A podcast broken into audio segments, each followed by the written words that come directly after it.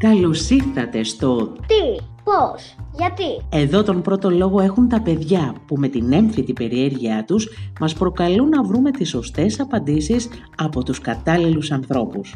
Παιδιά, με τη βοήθεια των γονιών σας, ελάτε μαζί να δημιουργήσουμε το επόμενο επεισόδιο «Τι, πώς, γιατί», αφού ως γνωστόν, ρωτώντας μαθαίνεις.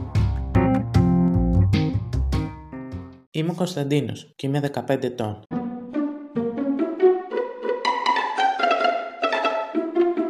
Στη σύγχρονη εποχή κυριαρχεί ο ρατσισμός, τόσο φιλετικός όσο και κοινωνικός, ενώ οι άνθρωποι καταπιέζονται από πολλούς παράγοντες, όπως κοινωνικούς και οικονομικούς. Επομένως, υπάρχει ελευθερία ως γενική έννοια στη σημερινή εποχή;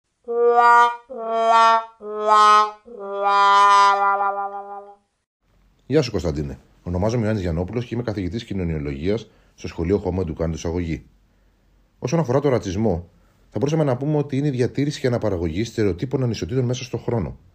Η μία αποδοχή της διαφορετικότητας, η οποία οδηγεί στο να θεωρείται οτιδήποτε ξένο ως ενοχλητικό, ίσως απειλητικό, ίσως ακόμα και επικίνδυνο για την ομαλή λειτουργία της κοινωνίας και συνεπώς να περιθωριοποιείται και να αντιμετωπίζει την μία αποδοχή, ακόμα και την βίαιη αντίδραση των υπολείπων. Σχετικά με την ελευθερία τώρα, θα ήταν δόκιμο να ανατρέξουμε στο κοινωνικό συμβόλαιο του Ρουσό, ο οποίος μας αναφέρει ότι ο άνθρωπος γεννήθηκε ελεύθερος και παντού βρίσκεται αλυσοδεμένος. Και να συμπληρώσουμε με την ανάλυση του Αλτουσέρ στο συγκεκριμένο βιβλίο ότι ο άνθρωπος οφείλει να απαλωτριώσει μέρος της ελευθερίας του προκειμένου να υπάρχει μέσα σε μια οργανωμένη κοινωνία. Γίνεται εύκολα κατανοητό λοιπόν ότι για να μπορέσουμε να λειτουργήσουμε στα πλαίσια μιας οργανωμένης κοινωνίας και να συνεπάρξουμε με τους υπόλοιπους, οφείλουμε να αποδεχτούμε κάποιους κανόνες. Οι κανόνες αυτοί είναι θεσπισμένοι από το κράτος, ώστε να χαλιναγωγούν όλα τα μέλη της κοινωνίας. Αυτό μπορεί να φαίνεται σαν καταπίεση σε πολλούς, όμως δεν είναι παρά η προσπάθεια να διατηρηθεί η ισορροπία. Καθώς αν δεν υπήρχαν οι κανόνες, θα οδηγούμασταν σε μια αναρχία, σε συνθήκες ζούγκλας όπου επικρατούν μόνο ισχυρότεροι. Και ας πούμε ένα παράδειγμα εδώ. Φαντάζομαι τη σχολική κοινότητα στην οποία δραστηριοποίησε. Φαντάζομαι να μην υπήρχαν αυτοί οι κανόνες. Ποια τι χαοτική κατάσταση θα υπήρχε εκεί. Πώς θα μπορούσε να λειτουργήσει μια τέτοια κοινότητα χωρίς τους κανόνες; Θα είχε διαταραχθεί η ισορροπία και σίγουρα θα ήταν δυσλειτουργική. Έτσι λοιπόν μπορούμε να καταλάβουμε ότι σαφώς και υπάρχει ελευθερία στις μέρες μας.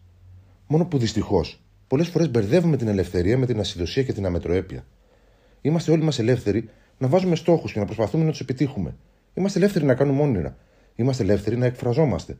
Όμως, και εδώ ας σημειώσουμε αυτό το όμως, δεν πρέπει να λαμβάνουμε αυτή την ελευθερία σαν κάτι το απεριόριστο.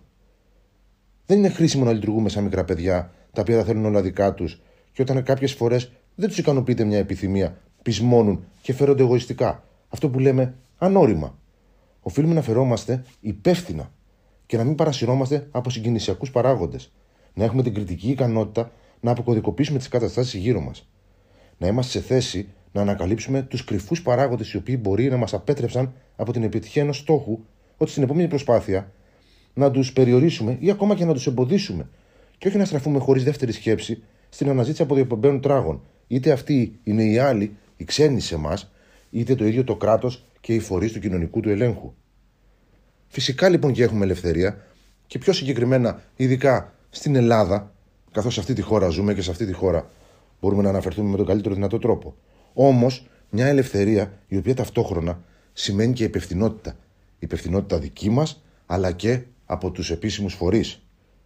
Τι πιο τρανό παράδειγμα ελευθερίας άλλωστε, το ότι έκανες, ως όφιλες φυσικά, τη συγκεκριμένη ερώτηση χωρίς κανέναν απολύτως φόβο.